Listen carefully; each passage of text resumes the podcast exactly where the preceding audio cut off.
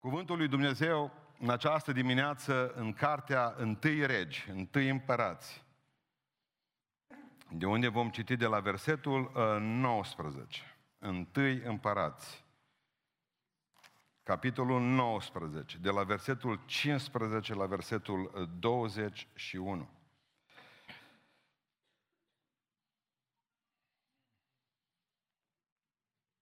Uh, Întâi Regi, capitolul 19, 15, 21.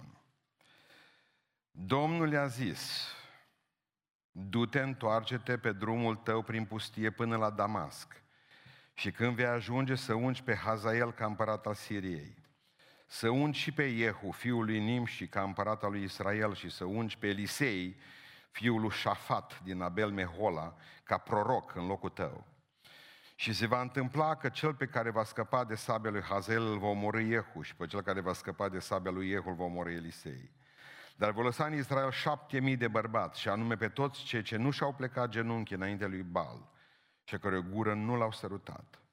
Ilie a plecat de acolo și a găsit pe Elisei, fiul lui Șafat, rând. Înaintea lui erau 12 perechi de boi și el ara cu a 12 Ilie s-a apropiat de el și și-a aruncat mantaua pe el. Elisei a părăsit boi, a alergat după Ilie și a zis, lasă-mă să sărut pe tatăl meu și pe mama mea și te voi urma. Ilie i-a răspuns, du-te și apoi întoarce, dar gândește-te la ce ți-am făcut. După ce s-a depărtat de Ilie, s-a întors și a luat o pereche de boi pe care i-a dus jerfă. Cu uneltele boilor a fier carnea și a dat-o oamenilor să o mănânce. Apoi s-a sculat, a urmat pe Ilie și a fost în slujba lui. Amin. Ședeți. Sâmbătă seara trebuie să trimit celor de la Cireșarii TV numele predicii, titlul predicii, ca să poată să o pună jos pe burtier. Seara, ocupat cu alte lucruri, mi-am adus aminte, pe la ora 10, le-am scris doar atât pe Telegram, unde avem un grup, să moară boii. După care, după care am văzut ochi mari și tot felul de emoticoane. Apoi le-am scris titlul predicii pe mâine. Și apoi au răsuflat uria, ușurați. Deci titlul predicii din dimineața aceasta asta este. Să moară boi. Și ziceți amin.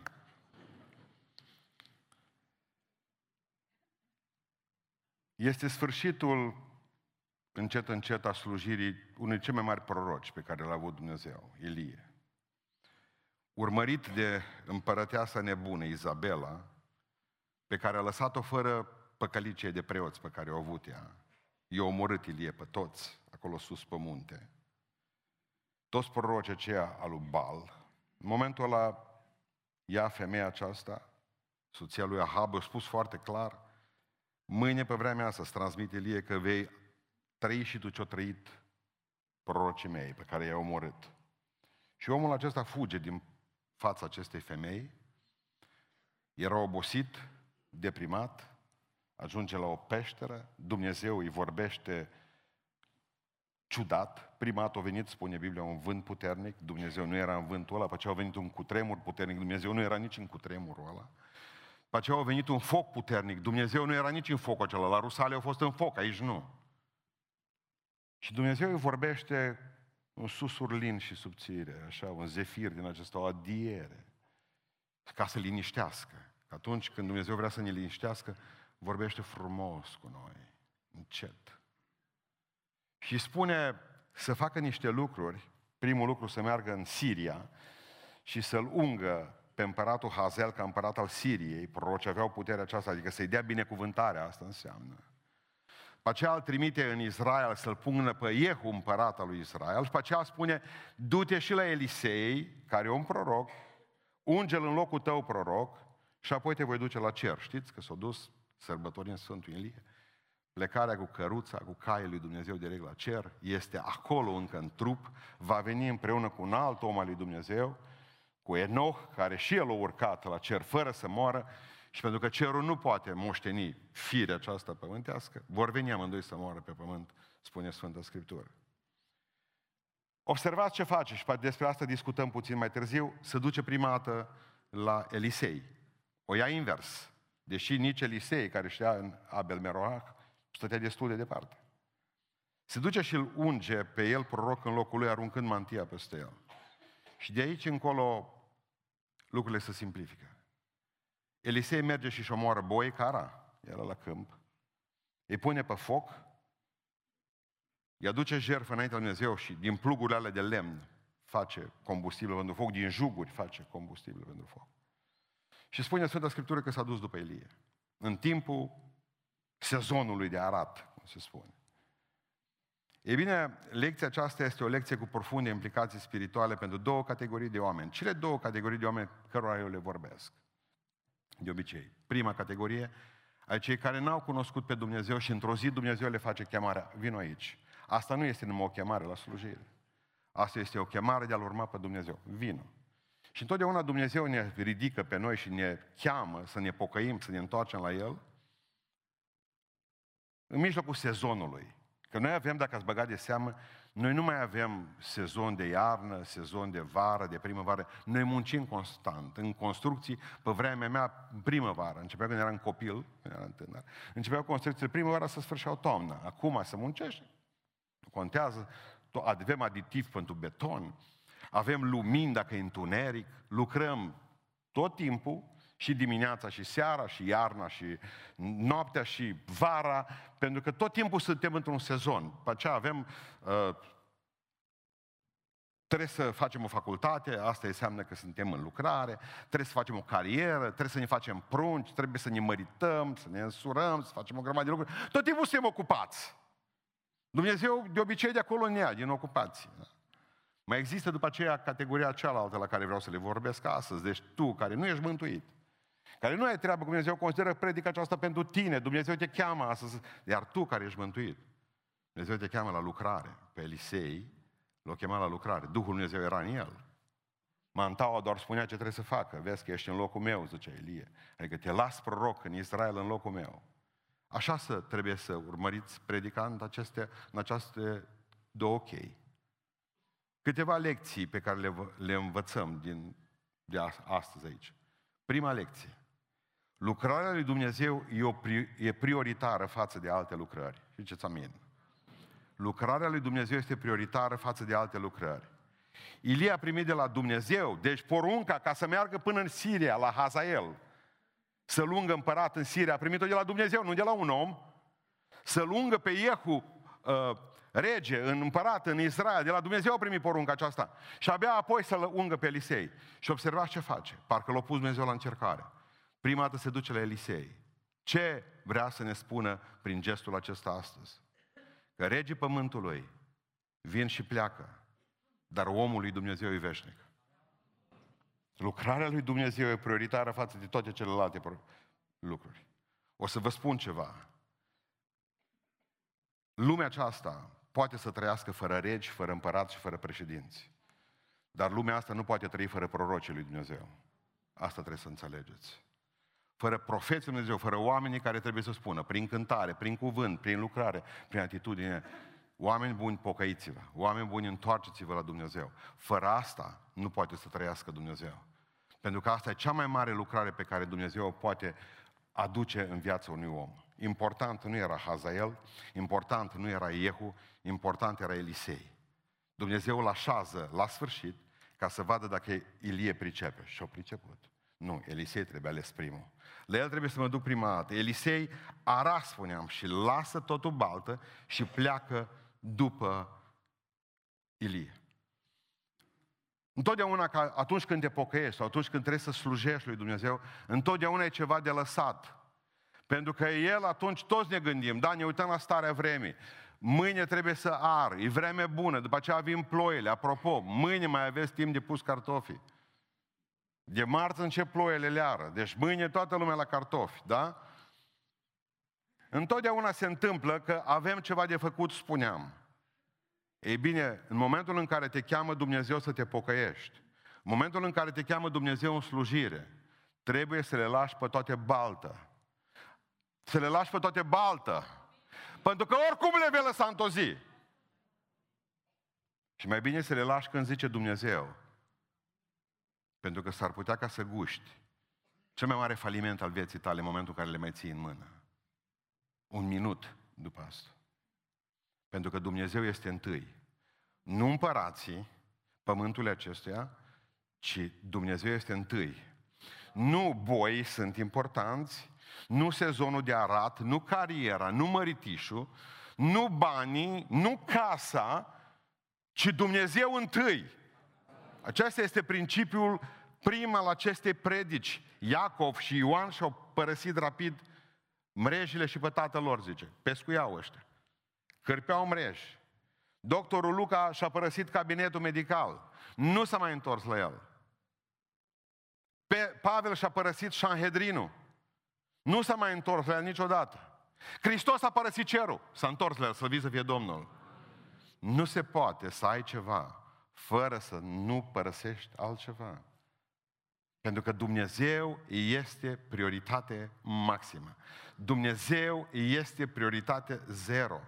Încearcă numai să vezi ce spun eu. Încearcă să țintești pământul și vei vedea că vei pierde și pământul și cerul.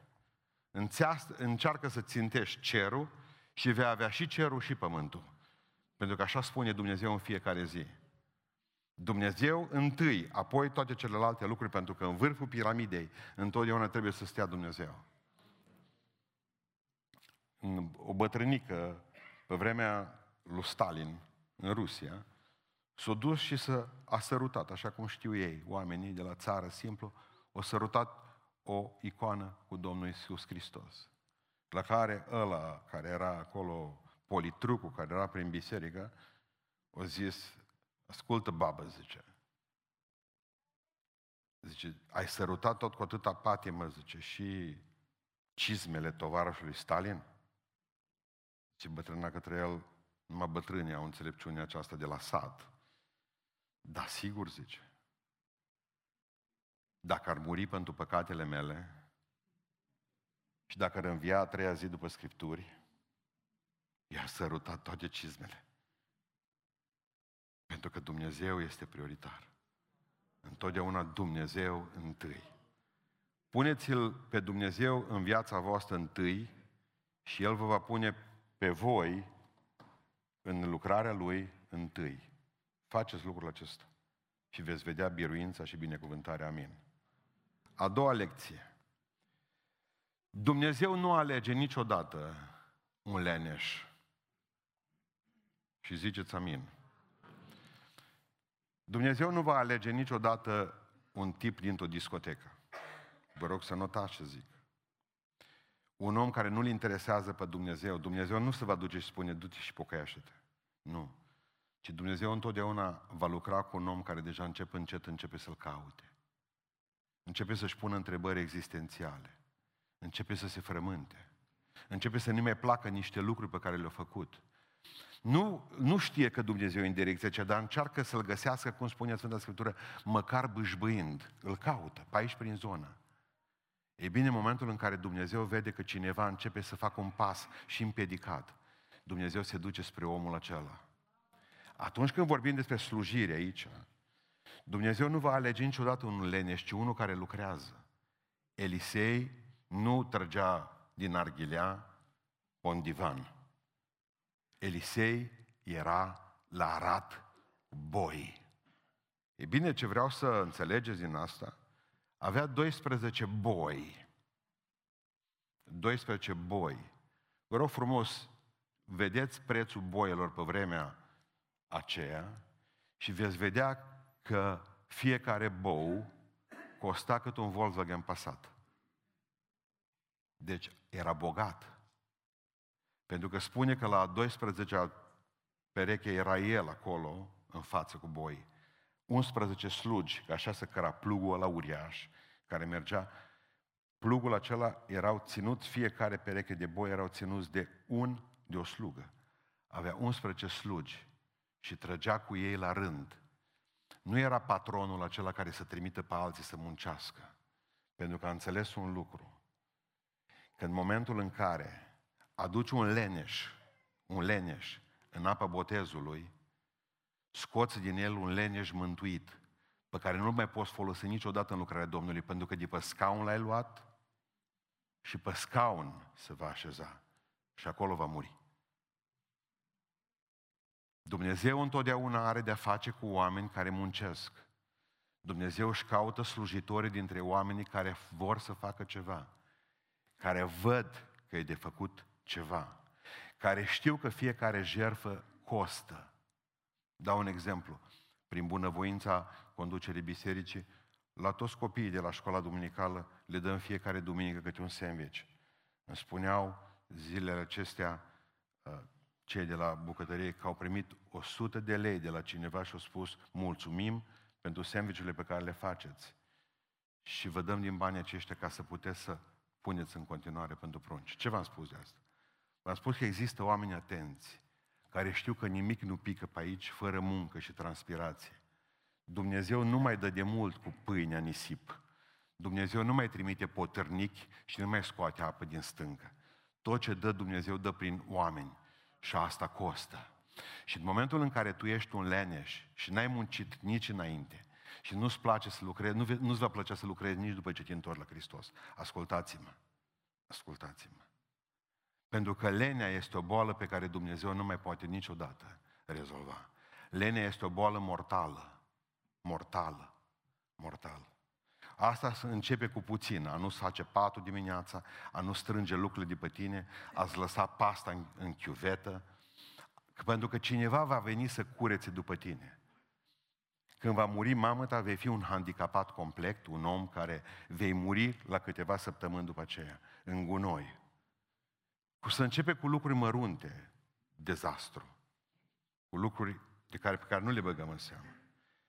Era harnic și smerit, pentru că el făcea împreună cu slugile lui o lucrare la care nu considera că e sub demnitatea lui de om bogat. A avut și ce să lase. A avut și ce să lase. N-a fost un om sărac care n-avea nimic și Domnul l-a chemat după el să spunem, ca pe Bartimeu, că s-a dus după Isus Hristos. N-avea nimic, doi lei pe care i-au primit dimineața pentru un corn. Atât. Bartimeu era sărac. Hristos l-a chemat și pe omul ăsta. Dar e mai greu să lași când ai mult, nu când ai puțin. Citeam zilele acestea că un tată muncea cu doi băieți la porumb, la prășit porumb, când ceilalți copii se scăldau cu toți în apă, în vale. Și el lucra cu copiii. Am, poruncii nu erau foarte fericiți, să știți asta. Ați trecut până aceste venea experiențe. Da? Nu vi s-a părut că părinții voștri sunt cei mai răi oameni de pe fața pământului? Deci, mă gândeam, Doamne, dar de ce nu m-ai născut în familia cu tare? Că erau tot timpul la criș. De ce nu-s frate cu... De ce mama s-a măritat așa de rău? Îmi puneam întrebări. Rezemat în sapă, șirul nesfârșit. Mi-aduc aminte când am plecat odată cu sora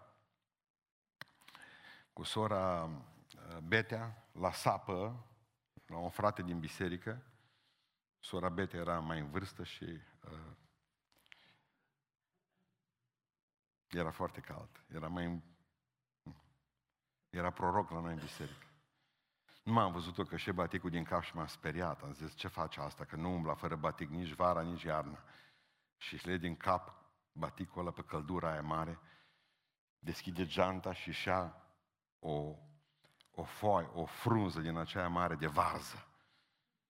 Și o pune pe cap și apoi își pune... După aceea dă din frunză, că era încă erau trei femei. Le-au dat la toate baticul din cap, au pus varza, le-au legat. Nu o să vedeți ce răcoare dă, zice. Era o hidratare puternică la nivelul creierului. Zic, nu-mi pune și mie o din asta pe varză. Zice că pe mine parcă ești jidov, după ce mi-am văzut. Muncea cu băieții la, muncea cu băieții la uh, câmp, la prășit porumb, la care vine un alt om, zice, de ce pui să muncească acum? Pentru că zice, tu ești destul de bogat și n-ai nevoie de porumbul ăsta. La care zice el, omule, eu nu cresc porumb. Eu cresc copii. Eu nu cresc porumb. N-am nevoie de el, ce drept? că bogat. De a cresc copii. Și cu asta se începe în viață. Pentru că niciodată Dumnezeu nu va alege un leneș. Niciodată. Veți spune poate că lucrarea ta nu e o lucrare grozavă și pentru că nu vezi rezultate după ea. Și ne bucurăm noi, de exemplu, când vedem că atâția oameni se mântuiesc și ni se pare o lucrare de succes. Dar un pastor din Anglia, toată viața lui prin el, un umil pastor de la sat, un umil pastor, la toată viața lui, prin lucrarea pe care a făcut-o surpocăi doar doi tineri, atât. Doi tineri. Unul dintre ei a fost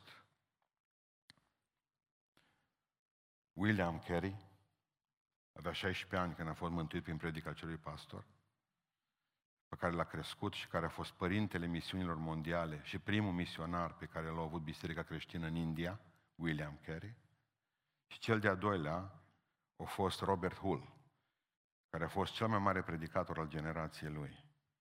Toată lucrarea acelui om necunoscut s-a materializat în doi copii, care avea să schimbe unul Anglia și unul avea să schimbe lumea.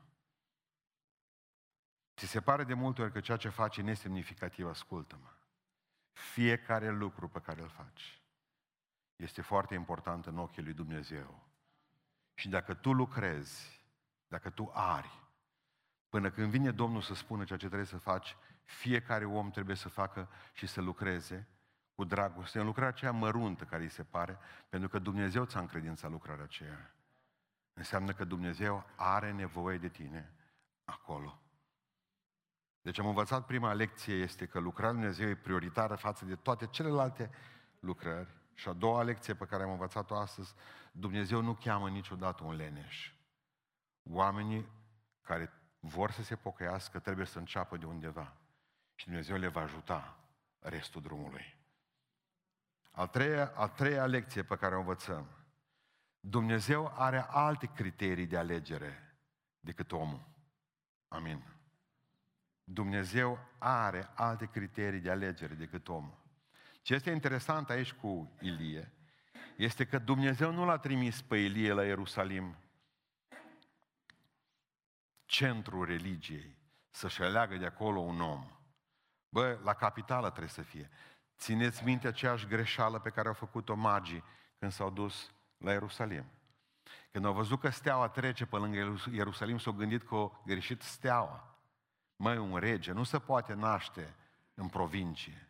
Un rege se poate naște numai în Ierusalim. Și împotriva voinței stele de a merge într-o altă direcție, ei au intrat în Ierusalim cu o pagubă foarte mare pentru copiii care au fost omorâți de Irod.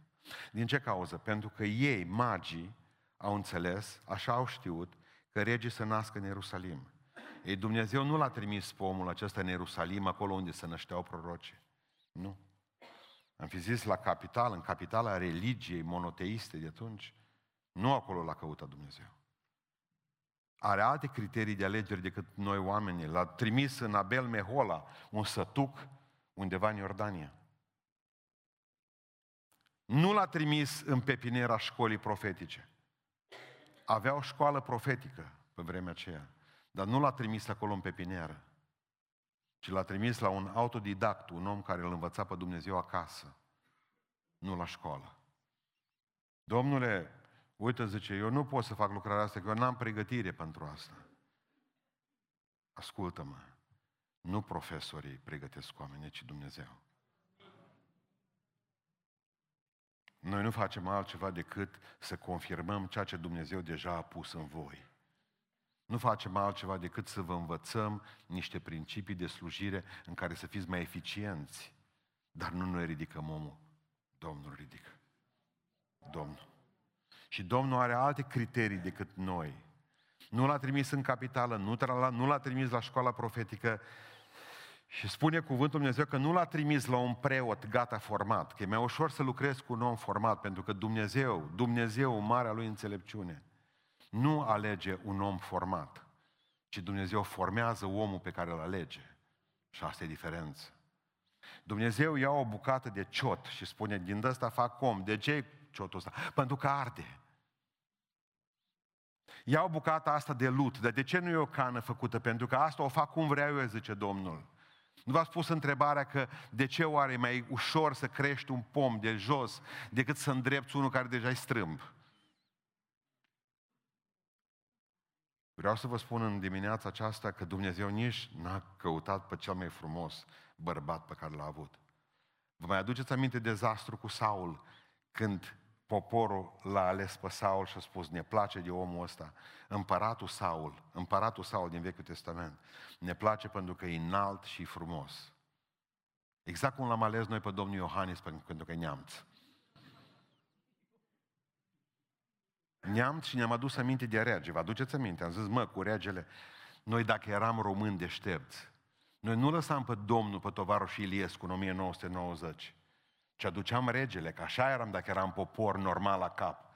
Aduceam regele să avem din nou monarhie și îl puneam pe domnul Rațiu, primul ministru. Și astăzi eram, veneau și se ploconeau nemții la noi. Dacă toți voiam să fim deștepți, dar n-am fost. Și nici nu vom fi vreodată, că noi suntem, nu suntem un popor încă. Noi suntem doar o mare adunătură de oameni. Dumnezeu nu l-a trimis la cel mai frumos om din Israel, că l-a ales pe cel mai frumos, pe, pe, pe Saul, un împărat nebun. Era frumos și nebun. Era înalt și nebun.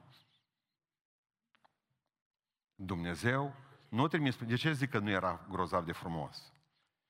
Țineți minte câteva versete mai încolo că au râs copiii de el?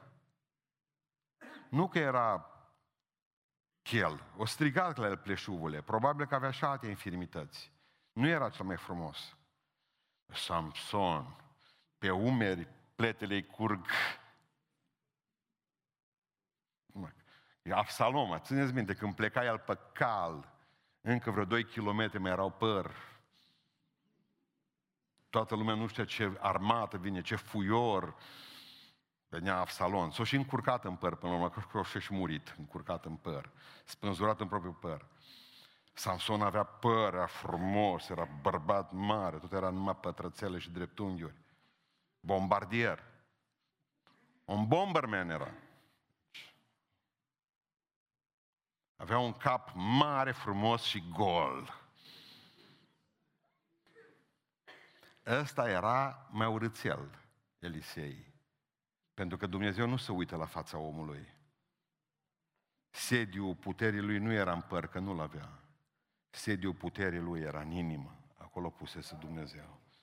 Dumnezeu nu se uită la fața unui om, nu se uită la rang, Dumnezeu nu se uită la etnie, Dumnezeu nu se uită la cetățenie, Dumnezeu nu se uită la bani, Dumnezeu nu se uită la nimic din toate aceste lucruri. Dumnezeu alege omul acela care e disponibil pentru lucrare.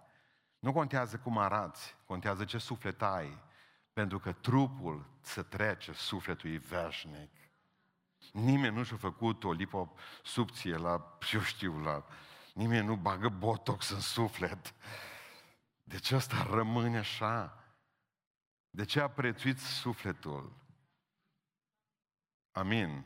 Niciun băiat nu a zis nicio fată. Ăștia neînsurați, stați liniștiți numai. Alegeți cu ochii. Voi alegeți cu ochii și o să vedeți după aceea ce tragedie o să vă încerce. Pentru ce o să vă bateți. Pe aceea veniți la mine și îmi spuneți că n-are, că n-are caracter. Dar ce ai ales? Ce ai ales? Caracterul? Nu. Atunci taci din gură. Suferă. Aliniază-te celor 90% care le cu ochii. Aliniază-vă și Vorba unui pastor din Oradea. Tăceți. Tăceți că nu aveți dreptate. Mă gândeam zilele acestea la Dumnezeu cât e de frumos.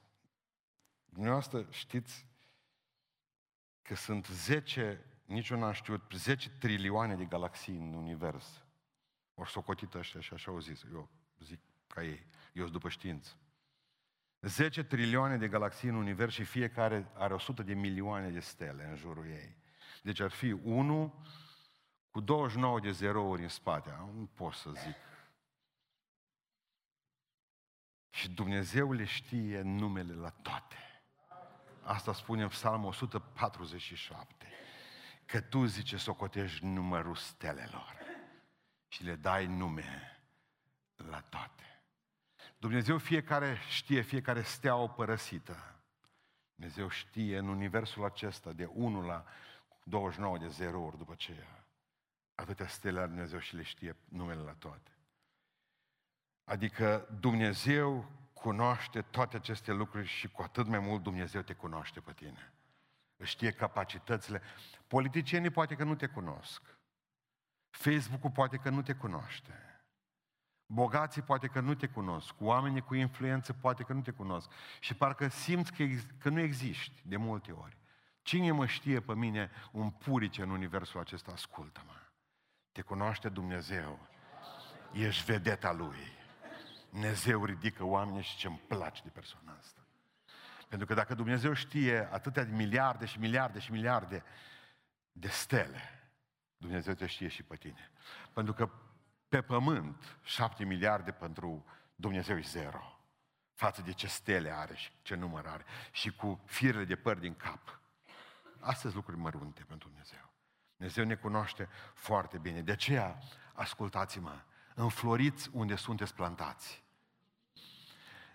Arați, lucrați-vă, lucrați ca că vi se pare că e mediocru ceea ce faceți. Pentru că toate se fac, toate se fac cu muncă. Și orice lucru pe care Dumnezeu îl face, îl face frumos la vremea Lui. Florile acestea le-a pus cineva aici. Curățenia aceasta s-a făcut aici. Cineva a făcut cadrul acesta. Predica e pregătită, cântările s-au făcut. Copiii sunt în spate, la, în parcare, oamenii au rânduit mașinile noastre așa cum trebuie și totul e frumos în casa Domnului pentru că cineva muncește. Mereu mi s-a spus ce har aveți în Beiuș. O, câtă muncă e în Beiuș. O, câtă muncă. O, câtă muncă. Dar asta nu se văd. Ne vedem o câțiva oameni aici în față, 5-6. Pe vremuri vă mai vedeați și voi. Dar acum ne vedem doar noi de un an. Este foarte important să înțelegeți acest lucru, că Dumnezeu are alte criterii de alegere. Da, pe Dumnezeu, Dumnezeu m-a uitat. Dumnezeu nu uită pe nimeni niciodată. Și când Dumnezeu vede din șapte miliarde de oameni că cineva începe să, să scâncească de dragul lui, al lui Dumnezeu, Dumnezeu aleargă cu toți îngerii acolo, pune protecție în jurul lui și Dumnezeu formează omul acela, îl pregătește și îl trimite în lucrare. Slăvit să-i fie numele. Când regele Henric al III-lea al Bavariei a vrut să se călugărească, în secolul XI a fost asta, anul jur, ajunul anul mie și ceva, o simțit nevoia să se călugărească regele Bavariei. Și s-a dus la episcop și a spus, uite, vreau să mă călugărez. M-a săturat. Și a fost un rege foarte bun. A fost un rege extraordinar de bun. Nu știu dacă dumneavoastră știți, exact ca împăratul Traian. De noi ne tragem din Traian, așa se spune. Dar împăratul Traian a fost un rege foarte bun. A fost dus, un împărat foarte bun. A fost dus într-adevăr în eroare de faptul cu creștinii. A considerat un dușman al Imperiului. N-a știut, n-a înțeles esența creștinismului. Dar a fost un împărat foarte bun. Un om care în viața lui n-a, în viața lui n-a, n-a încercat să lovească pe cineva dacă, dacă a înțeles că trebuie să-l apere pe omul ăla. Eu vreau să vă spun ceva, un lucru important despre Henric ăsta. A fost un împărat bun, dar a simțit, eu nu mai pot, eu mă duc să mă călugăresc. M-am săturat de curte, m-am săturat de lucrurile acestea, nu mai vreau să mai fac lucrul ăsta, vreau să mă dedic la Dumnezeu. Și a spus episcopul, dar dacă să fii călugăr, trebuie ca să asculți.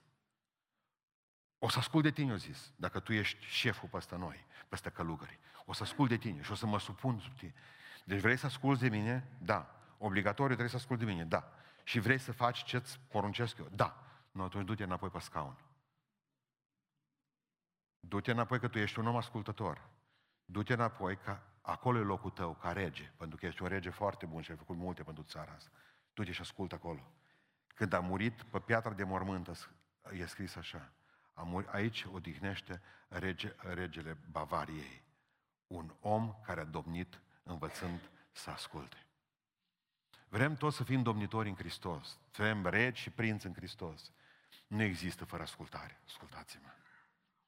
Nu aveți cum să fiți și să domniți în Hristos, să fiți regii Lui, că El este regele regilor. Sunteți, fiecare dintre voi este o rege, un rege și o regină.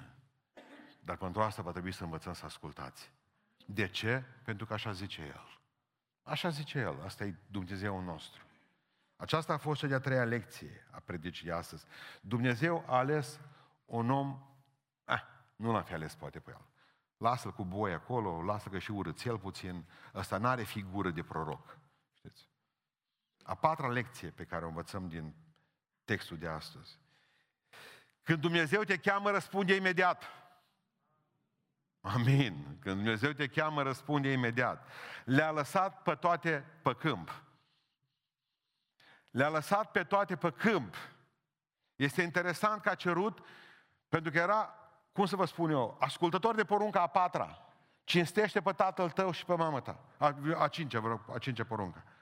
A ascultat de cincea poruncă și a spus, nu mă las să mă duc să-mi iau rămas bun de la mama și de la tata. Ba da, zice Ilie. Observați că el primește îngăduința pe care n-a primit-o celălalt care a zis, lasă morții să-și îngrope morții. A zis Hristos că s-a dus, a vrut și a zis, domnule, vreau să mă duc și o prima dată la mama și la tata, că uite, tata mi-a murit acum și vreau să mă duc să-mi îngrop. Și a spus, nu, tu vină după mine. Diferit. El a primit promisiunea aceasta. Dar, uh, permisiunea aceasta. Dar s-a dus imediat și a plecat după Ilie. În momentul în care te cheamă Dumnezeu, răspunde imediat, pentru că ascultarea imediată implică întotdeauna un cost, un cost mare. Ascultarea imediată implică un cost mare. Pentru că mulți dintre noi nu vrem să plătim costul acela și spune, lasă aranjăm puțin lucrurile în față. Lasă-mă să mă mai distrez o leacă ca tânăr, nu mă pocăiesc acum, lasă-mă să-mi trăiesc viața. Și pe aceea aducem bucăți. Nu, mai, nu se mai refac niciodată mulți dintre ei. Dar numai puțin o mai trăit în lumea aceasta. Lasă-mă primată să mă mărit. Lasă-mă primată să mai câștig niște bani. Lasă-mă primată să-mi aranjez serviciu. Sau cum mi-a spus un frate o dată în străinătate. Frate, era din lume. O zis, pastor, mai fur un an și apoi mă pocăiesc. Nu, no, asta mi s-a părut. Deci nu prea, nu prea cinstit în ceea ce fac, zice, și am socotit că dacă mai fur un an, atunci am ce trebuie, mă pot pocăi liniștit. Deci cine poate să fie cinstit dacă e pocăit astăzi? Puțin e. Nu, zice, eu vreau să fiu un pocăit adevărat. Un an mai fur și gata. Eu când zic gata, zic gata. Nu vă vine să credeți. Trei luni mai târziu după aceea l-au prins și a intrat în pușcărie. Nu a ieșit încă. Imediat s-a pocăit. Cum a ajuns la arest, la toaletă din aia turcească, cum s-a pocăit. Și deștept eram dacă facem atunci, zice, oh, cât să fi fost deștepți. Când Dumnezeu te cheamă, răspunde imediat. Imediat. Acolo și-a lăsat și boi, omorât, i-a pus pe foc, o lăsat și slugile, o lăsat pământul, o lăsat sezonul și a spus, mă duc după Ilie. Știți ce cost era cu el? Credeți că n-au zis știrile? N-auzea deja că Izabela, nebuna aceea, omora prorocii Domnului? Ba da, că la știri asta se dădea. Asta se dădea la știri. Uite, Izabela fugărește profeții lui Dumnezeu și omoară pe cum îi prinde. Exact atunci l-a chemat Ilie în slujire. Nu vei să fii proroca Domnului, să cunoști tu pe doamna Izabela. Cam așa suna. Adică, în prima fază suna, uite, vreau să fac cunoștință cu cineva delicat. Doamna Izabela. Era un cost uriaș în spate. Nu numai ca să lași totul, și afacerile, și familia, și... Uh, ce, dar era vorba de viață.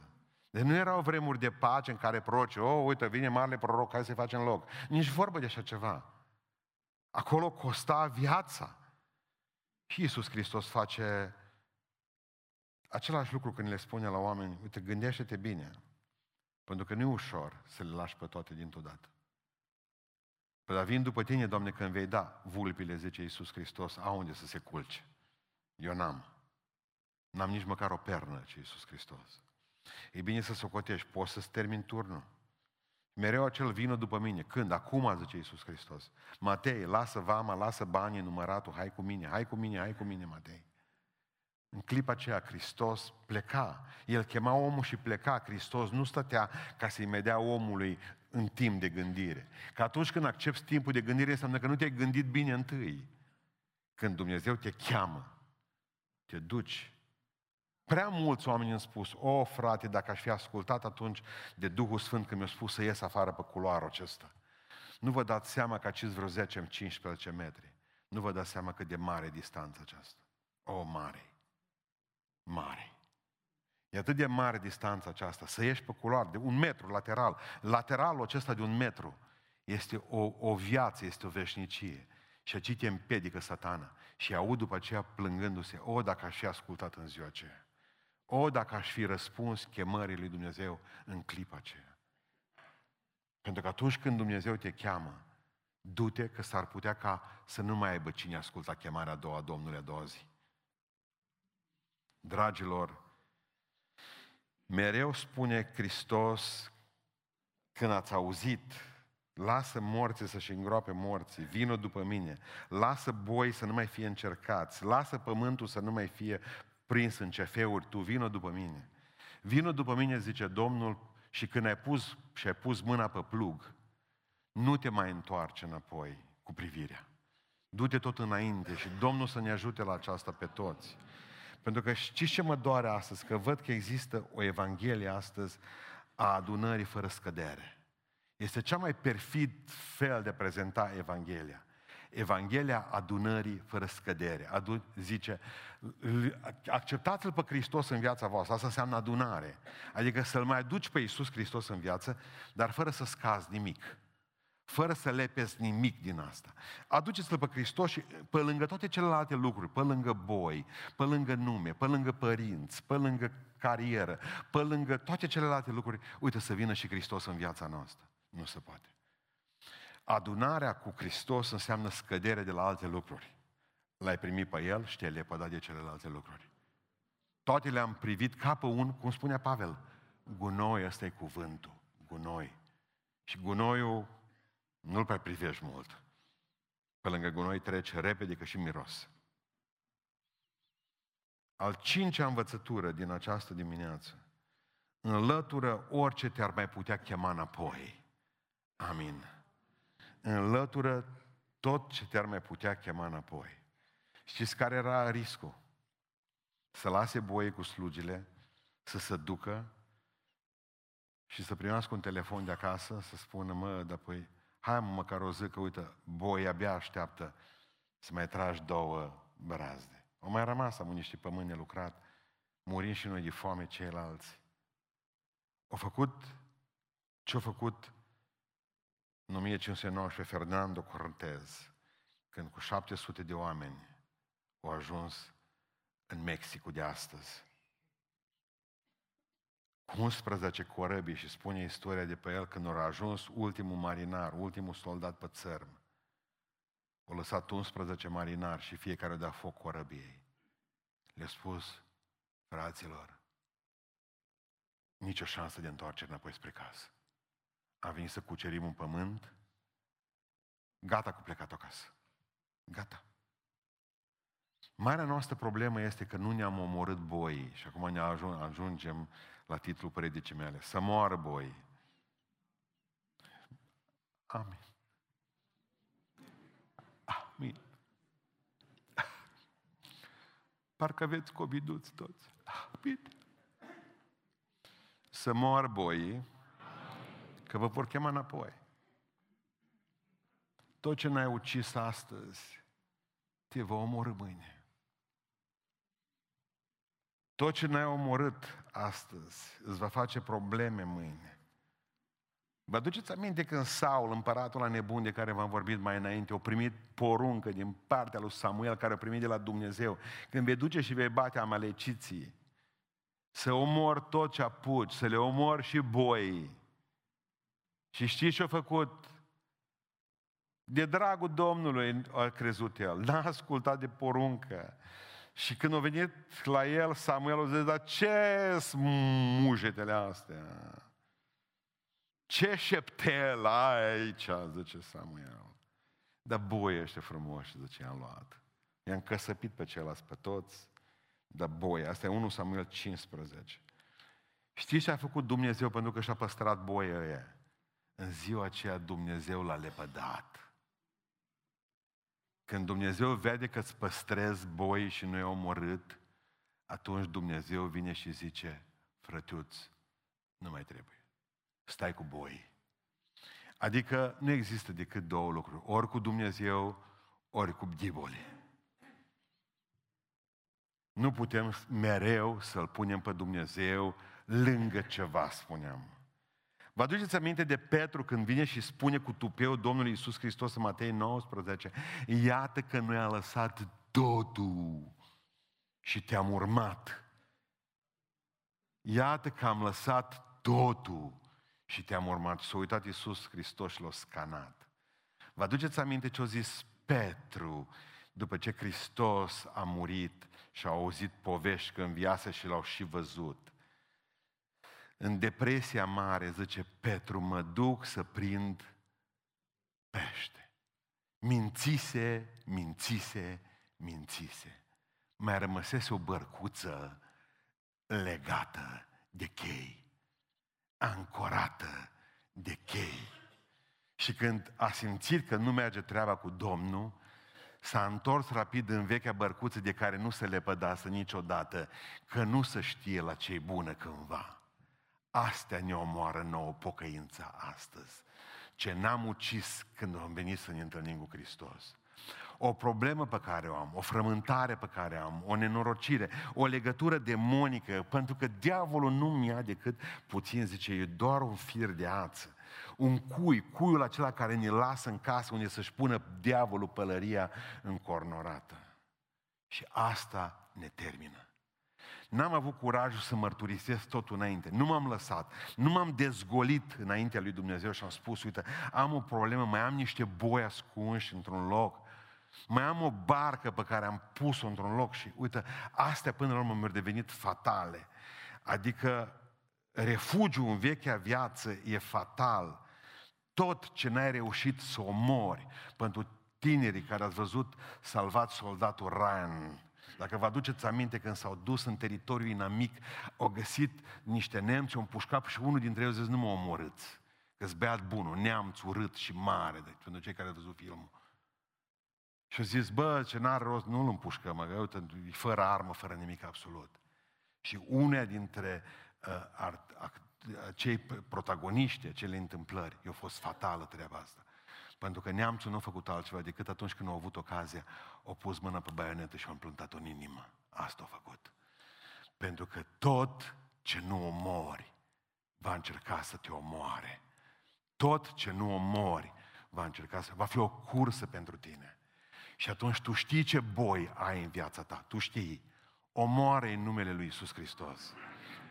Spune, Doamne, uite, am un ghibol negru un duh care mă frământă, care mă... Am o legătură cu lumea, uite, asta este. Lucrul acesta pe care diavolul, cu care diavolul mă leagă, gata. Vă mai aduceți aminte că Israelul, că Israelul numai nu a vrut să renunțe la Bibol. Totdeauna le-a plăcut ca să vadă Aron, Aron. Moise era cu Dumnezeu sus pe munte și Aron ce făcea? Lua cercei și ghiulurile de la, de la bombardier și cerceile de la, de la fufele alea. Hai dați cercei în coastă, să ne facem și noi un vițelaj din aur, să avem și noi. Întotdeauna, pentru că veniseră din Egipt și în Egipt ce erau? Erau zei sub formă animală, sub formă de biboli, sub formă de vaci. Și vreau să vă spun ceva, niciodată nu lăsați ca vacile voastre, boii voștri, să devină sacri, adică sfinți.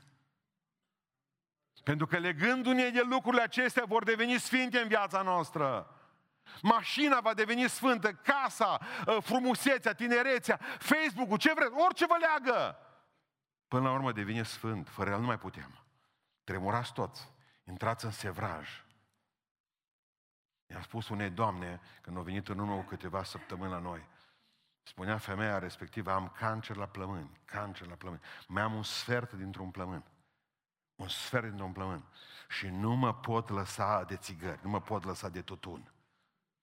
Am ajuns, zice, ca să am țigară electronică și să fug sub haină în avion, am ajuns în avion cu riscul să mă dea jos și să mai mă lase să mor vreodată la ei. Am tras câteva fumuri. E o legătură incredibilă, să ai cancer și spunea, fumez în fiecare zi un pachet de țigări. Cu cancer la plămâni, mai ai un sfert dintr-un plămâne și fumezi un pachet de țigări pe zi. Legătura dracului, un bou ascuns lângă tine. Mi-a spus așa, te fiți atenți cu ce atitudine frumoasă vine femeia. Zice, dacă pot să rezist acei două ceasuri să nu ies afară, deci la ora 10 să te gândești, dacă pot rezista două ore să nu ies afară să fumez o țigară? Vă gândiți la legătura asta? Vă gândiți ce înseamnă un bivol neomorât, neucis? Și am spus, Doamnă, Dumnezeu vă va ajuta și nu veți simți nevoia. Pentru că dumneavoastră nu puteți, dar El poate. Și m-am bucurat când am văzut-o aici în față. Aici în față. Vreau să vă spun ceva. E tare greu cu ei. Israel i-a purtat în suflet și i-a făcut din aur.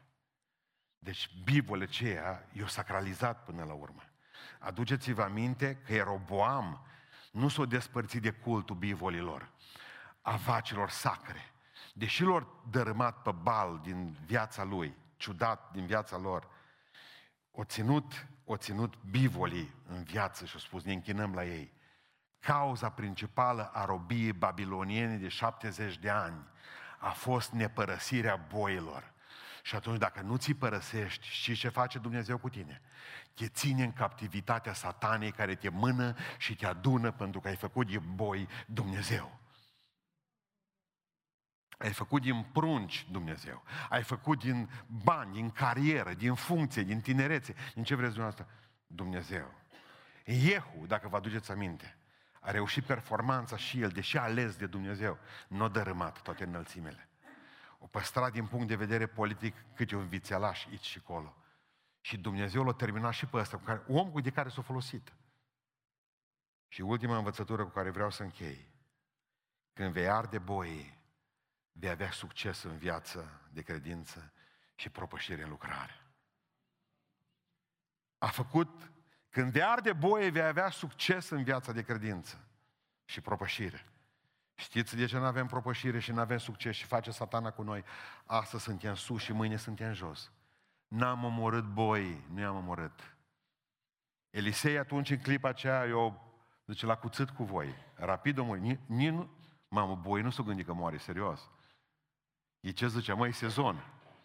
Exact ca porcul. Niciun porc vara stă liniștit. Dacă ai văzut ce liniște au în ei. Au treabă. Îi ai acasă, e știi că încă nu e sezonul de tăieri. Lui iau o anumită problemă că cade primul fug de, de aia cu încălzirea globală a lui Bill Gates. Îi încurcăm și pe ei la cap. Nu mai știi cât să moară. Dar, dar simțiți încălzirea globală, așa? O simțiți și noastră. În curând veți avea o luni de când puneți pe foc. E o încălzire la noi în Bihor, ceva de grav. Uitați-vă la Elisei. Dublu, dublu lucrări cât Ilie. Când o lepădat boii, mergea cu Dumnezeu în față și ce minuni făcea. Se mulțea uleiul de la văduve, se mulțea făina din oală. Când a murit fiul Sunamitei, l-a înviat, mă. Când îți mor boi, înviezi oameni, mă. Prin tine Dumnezeu înviază oameni, mă. Când îți mor boi, tu ești un om care poți să faci în casa cuiva diferența în făină, mă. Diferența în, p- în pâine. Pentru că tu aduci, tu aduci la oameni ce pâine pe masă. Dar dacă nu-ți mor tot lângă ei, să mânce bouă primat. Mă, dar le-ai hrănit de 21 de ani, mă, 22, mă. Dă-i un șut, mă, și trimite la lucru, mă. Nici bacul nu și l-a luat, mă. Tot îl hrănești și acum? Am făcut idoli din ei. Boi ăștia. Și dumneavoastră știți pe care îi aveți. Ce boi aveți acasă. Ce boi aveți în bancă. Ce boi aveți în suflet. Ce boi aveți în minte. Ce boi aveți în anturaj. Ucideți boie. Omorâți în numele Lui Iisus Hristos. Că vă omoară ei, devin nebuni. Face coridă cu voi. Vă dau de pământ și de păreți ca la Pamplona, în Spania. Gândiți-vă numai că omul la care a murit boi nici nu mai iasă când vede un om bolnav de lepră. Ci zice, spune să se scalde în Iordan. Țineți minte cu Naman. Spuneți-i să se arunce în apă și va fi curat. Prin tine Dumnezeu va vindeca oameni. Prin tine Dumnezeu va hrăni oameni. Țineți minte că a venit 100, un om avea de hrănit 100 de oameni. Și zice, câte pâine ai? 20, dă-le încoace, zice Elisei. Și a pus mâinile peste ele și au hrănit 100 de oameni. Ascultă-mă, dacă ți omori boii tăi, nu hrănești un om, 100 îi hrănești. Îți va da Dumnezeu și financiar, îți va da Dumnezeu binecuvântări la care nu te vei gândi niciodată. Pentru că ți-au omorât boii și când omori boii, tu ești un om liber. Și Dumnezeu face minuni cu tine. Dumnezeu vindecă cu tine. Dumnezeu ridică prin tine. Gândiți-vă numai că ori văzut că apele s mare, nu mai puteau bea și s-a dus Elisei la izvorul apelor și nu m-au aruncat niște sare în apă. Și au zis, în numele lui Isus Hristos, poruncesc, în numele lui Dumnezeu, poruncesc ca apa asta să fie bună de băut. Sunt apele amare ale lumii acestea și tu le poți vindeca dacă îți mor boii, dacă ori mori boi aceștia. A reușit să termine lucrarea neterminată a lui Ilie. Ilie când a plecat la cer n-avea lucrare terminată. Dar a terminat-o el. Cui a spus Dumnezeu să ungă pe, pe, pe Iehu și pe Hazel? Lui Ilie, nu? Eu mai uns, nicăieri nu scrie treaba asta. Știți cine s-a dus la ei? Elisei. Elisei s-a dus și a uns pe ăștia doi împărați. O să vă spun ceva. În 1993, când am venit aici, primată, era o lucrare neterminată a fraților, care și ei primiseră o lucrare neterminată. Când vom pleca noi de pe pământul acesta, generația mea, vom lăsa în locul acesta tot o lucrare neterminată. Pentru că va trebui să vină o altă generație și care vor face o lucrare care și ei când vor pleca de pe pământul ăsta, tot neterminată va fi. Pentru că lucrarea lui Dumnezeu pe pământul acesta e un șantier perpetu. Nu se termină niciodată nu se termină niciodată. Alții vor veni și vor duce mai departe o lucrare neterminată. Pentru că lucrarea noastră nu se va termina decât atunci când vom ajunge acolo sus. Așa zice Sfântul Apostol Pavel, mi-am sfârșit alergarea, mi-am terminat lucrarea, mă pot duce la tata. Vreau să vă spun ceva, e alergarea noastră se poate sfârși. Lucrarea mea se poate sfârși, dar lucrarea Domnului niciodată. Când a murit Moise, Dumnezeu l-a îngropat și l-a pus pe Iosua după el. Pentru că Dumnezeu întotdeauna și îngroapă lucrătorii, nu și lucrarea. Lucrătorii Domnului vin și pleacă, dar lucrarea lui rămâne veșnic. Și Elisei asta a făcut. Și-a omorât boi, și-a făcut vindecări câtă vreme a trăit. Și-a făcut minuni câtă vreme a trăit. Și-a făcut lucrări mari câtă vreme a trăit. Și-a făcut și după ce a murit. Erau oasele lui puse în mormânt. Un mormânt fără nume, fără cavou, fără criptă, fără ceva. Știți de ce? Pentru că nu au știut când nu au îngropat pe altul că acolo era Elisei. Niciun semn. Pentru că degeaba facem pe marmură neagră. Aici odihnește marele Aici odihnește Sfântul Zero. Dumnezeu contează să spună ceva câte de frații noștri au fost îngropați prin spini, că nu ne-o da voie să ne mormântăm cu ei, ca nu cumva nici în moarte, să nu cumva să fim împreună. Câți frații noștri au murit fără nume, arși, sfâșați de animale, cu oasele rupte, neîngropați. Dar Dumnezeu întotdeauna face ca lucrarea să meargă în față. Când erau oasele lui și când au pus mortul peste oasele lui, că nu știu ce e acolo, ce a făcut mortul ăla? A înviat. Pentru că omul lui Dumnezeu nu moare niciodată. Ți se pare că vei muri, mi se pare că voi muri, dar Dumnezeu lucrează pe, cu mine și în viață și în moarte. Și în viața de asta și dincolo. Pentru că noi suntem veșnici, pentru că noi ne-am născut să nu murim niciodată. Haideți să ne ridicăm în picioare. Rugăciunea știți care este? Să moară boii să moară.